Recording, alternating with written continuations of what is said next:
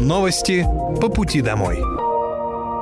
Здравствуйте, это новости по пути домой, итоги недели, и с вами я, Мира Алекса. Пока вы добираетесь до дома за рулем своего автомобиля, на пассажирском сиденье или в общественном транспорте, я расскажу вам о том, что важного и интересного произошло на этой неделе в Подмосковье, в России и в мире. Вооруженные силы Российской Федерации продолжают проведение специальной военной операции. На Купинском направлении за сутки уничтожено до 95 украинских военнослужащих, 8 автомобилей, самоходная артиллерийская установка «Акация», а также одна артиллерийская система М777 производства США. На Краснолиманском направлении уничтожено до 65 украинских военнослужащих, боевая бронированная машина, один пикап, а также гаубицы Д-20 и Д-30. На Донецком направлении штурмовые отряды продолжали вести наступательные действия в западной части города Артемовск. Подразделения ВДВ оказывали им поддержку и сковывали противника на флангах. В районе населенного пункта Часов-Яр Донецкой Народной Республики уничтожен мост, по которому ВСУ пытались осуществить подвоз боеприпасов и переброску резервов в Артемовск. За сутки уничтожено до 300 украинских военнослужащих и наемников, 3 боевые машины пехоты, 4 боевые бронированные машины, 1 боевая машина РСЗО «Град», а также самоходная артиллерийская установка «Акация». На Южнодонецком и Запорожском направлениях потери противника за сутки составили более 90 военнослужащих, 1 танк, 5 автомобилей, гаубица Д-30, а также 1 артиллерийская система М777 производства США. Средствами противовоздушной обороны в Херсонской области уничтожены 2 самолета Су-25 воздушных сил Украины. Также за сутки перехвачено 7 реактивных снарядов системы залпового огня «Хаймарс» и уничтожены 14 беспилотных летательных аппаратов. Московский областной пункт отбора бойцов открыли в Балашихе. Любой желающий из всех регионов России сможет обратиться туда в случае, если хочет и готов заключить контракт и отправиться в зону СВО. Губернатор Подмосковья Андрей Воробьев сообщил, что внутри пункта предусмотрели все удобства – питание, проживание, помощь юристов и нотариусов. Все готово для того, чтобы в одном месте удобно, быстро оформить все документы, пройти медицинскую комиссию, заключить контракт, ну и, соответственно, получить ответы на все интересующие вопросы. Наша ключевая задача совместно с Министерством обороны – организовать все необходимое в части заключения контракта и первичного обучения. В центре с бойцами будут работать профессиональные инструкторы и ветераны боевых действий, которые обеспечат первичную подготовку и обучение кандидатов. Губернатор отметил, что пункт сделали максимально удобным. Организовано проживание, питание, можно пройти медкомиссию и получить консультацию у специалистов, юристов и нотариусов. Открыли спортивный зал и учебные аудитории, обустроили уличный спортивный городок. Для всех контрактников доступны меры поддержки от выплат и надбавок до кредитных каникул и сохранения рабочего места. Всю информацию о выплатах, в том числе о дополнительной региональной, можно найти на сайте контракт.мо.рф.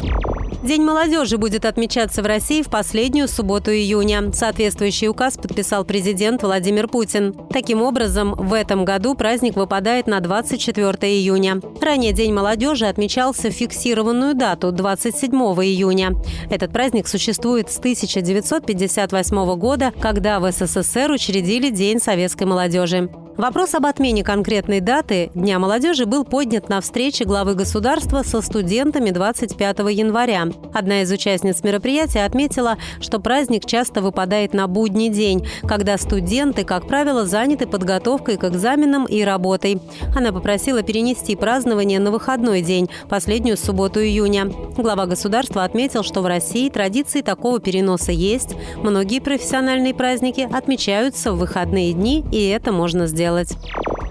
Региональный филиал фонда «Защитники Отечества» откроется в Подмосковье 1 июня. Там будут оказывать всестороннюю помощь в реабилитации бойцов СВО, их лекарственном обеспечении и поддержке семей, в том числе в бытовых вопросах, заявил губернатор Московской области Андрей Воробьев. Он также подчеркнул, что в Подмосковье, как и во всех без исключения регионах, развернута большая работа. В муниципалитетах созданы центры поддержки семей и налажена постоянная связь и с детьми, и с супругами, и с самими ребятами. Филиал фонда в Подмосковье разместится напротив областного дома правительства. Внутри обустроят комфортные зоны для консультаций, предоставления услуг МФЦ, юристов, сотрудников службы занятости. Предусмотрят кабинет психолога, детскую комнату, конференц-зал, библиотеку. Будут работать офисные и выездные бригады.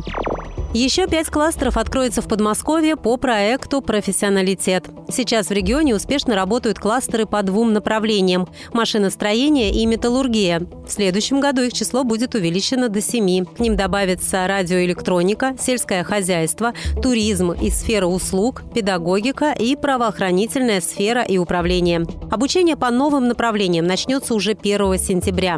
Направление «Радиоэлектроника» будет реализовываться на базе Раменского колледжа, сельское хозяйство на базе Коломенского колледжа. Кластер по отрасли «Туризм и сфера услуг» планируется на базе Красногорского колледжа, кластер «Педагогика» на базе Истринского профессионального колледжа, а кластер «Правоохранительная сфера и управление» на базе Дмитровского техникума. Все участники проекта получат востребованную рабочую специальность в более короткий срок, а также опыт работы на производствах, что практически гарантирует дальнейшее трудоустройство.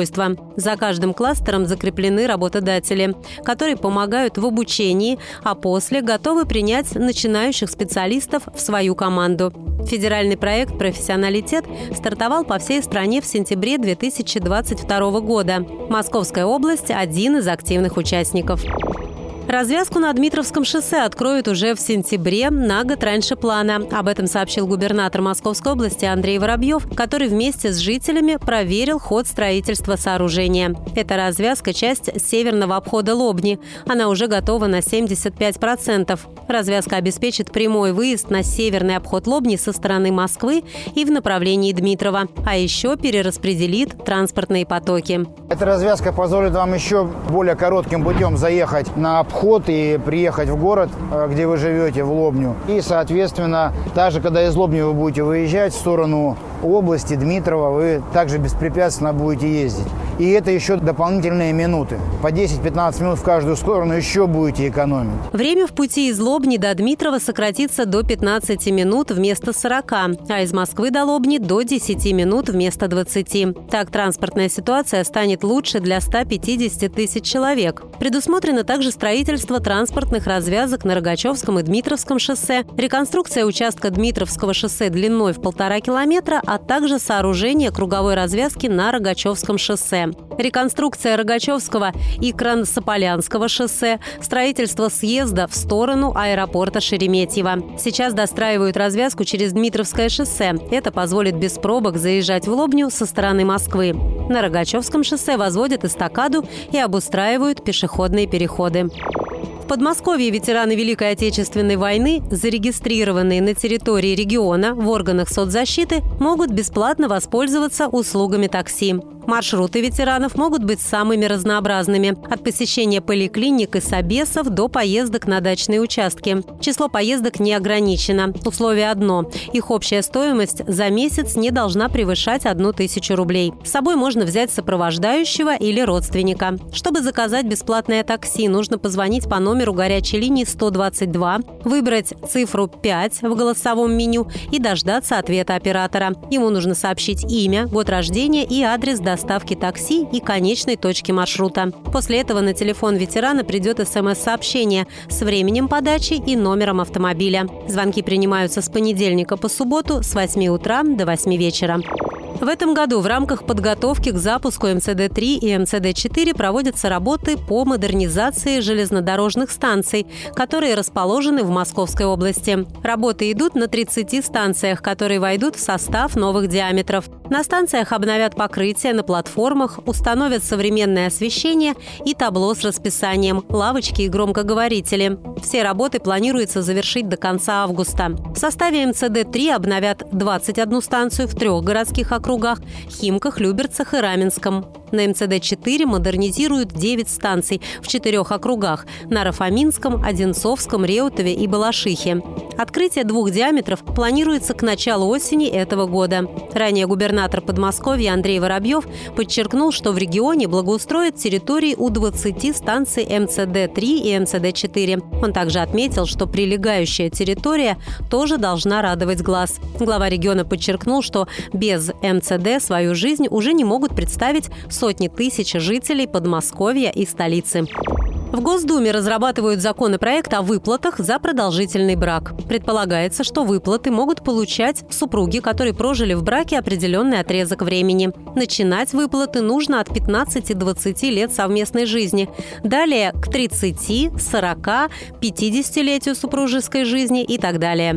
Выплату должен получить каждый супруг. Например, прожили в браке 15 лет, каждому из супругов выплачивается по 15 тысяч рублей. Прожили 50 лет вместе, каждому по 50 тысяч. Как отмечают авторы инициативы, при этом нужно предусмотреть повышающий коэффициент для северных регионов. Также выплаты могут повышаться в зависимости от числа детей, рожденных в совместном браке или усыновленных. Тратить эти средства граждане смогут по своему усмотрению – на отдых, подарки друг другу, походы в ресторан и так далее. Как только законопроект будет готов, его направят на рассмотрение в правительство. Сейчас выплаты к юбилеям совместной жизни имеют около 20 регионов страны. Каждый регион может самостоятельно поощрять людей, которые прожили в браке не один десяток лет. Так, например, в Московской области для супругов, отмечающих юбилей совместной жизни, предусмотрена единовременная выплата. Для получения достаточно заполнить электронную форму заявления на региональном портале госуслуг. Для удобства жителей старшего возраста подать заявление может представитель. Это нужно указать при заполнении электронной формы. 13 отделений реабилитации для детей заработают в Московской области до конца лета. Там будут оказывать амбулаторную помощь в поликлиниках маленьким пациентам с заболеваниями опорно-двигательного аппарата, неврологическими, сердечно-сосудистыми патологиями и другими. Все они будут укомплектованы необходимым оборудованием и медицинским персоналом. Сейчас в регионе работают 5 таких отделений для детей. Новые отделения откроются в Московском областном центре охраны материнства и детства, а также Мытищи, Ногинской, Подольской, Балашихинской, Солнечногорской, Видновской, Коломенской, Электростальской и других больницах. В Московской области запустят кружки будущего. Педагоги школ и учреждений дополнительного образования Подмосковья с нового учебного года смогут открыть кружки по искусственному интеллекту. С мая по июль для будущих преподавателей кружка пройдет онлайн-курс повышения квалификации «Искусственный интеллект. Теория и методика обучения в основной старшей школе», который рассчитан на 72 часа. Он включает в себя такие блоки, как программирование, анализ данных и машинное обучение, нейронные сети и обработка естественного языка. По окончании курса педагоги получат теоретические и практические материалы для запуска кружка с сентября 2023 года. Чтобы принять участие и открыть кружок, необходимо заполнить заявку на сайте проекта до 15 мая. Искусственный интеллект очень востребован, поэтому важно уже сейчас знакомить школьников с этими технологиями. Посещать занятия по искусственному интеллекту ученики смогут бесплатно.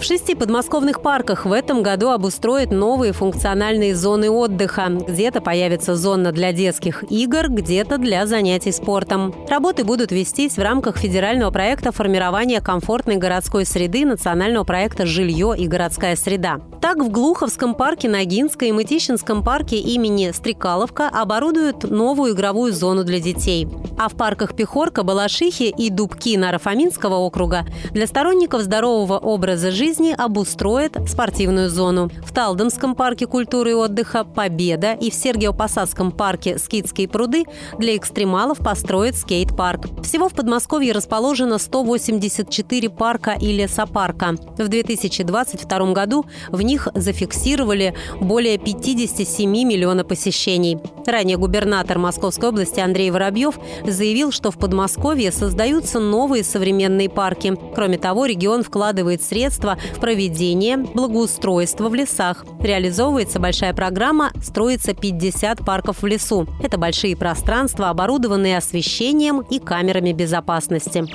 Расчетный центр Подмосковья разыграет призы за своевременную оплату квитанций через систему быстрых платежей. Абоненты единого расчетного центра Подмосковья смогут выиграть 3999 рублей за оплату квитанций вовремя и через СБП. Начисления за апрель уже доступны к оплате в личном кабинете Мособльирц. Для участия в акции «Удача в быстрых платежах» нужно до 15 мая полностью оплатить квитанцию за ЖКУ, воспользовавшись сервисом быстрых платежей. Это можно сделать в личном кабинете на сайте Мособл.ЕИРЦ, мобильном приложении или по кнопке моментальной оплаты на сайте mosoblirc.rf. Сумма оплаты должна быть не меньше суммы, указанной в квитанции в графе «Итого к оплате».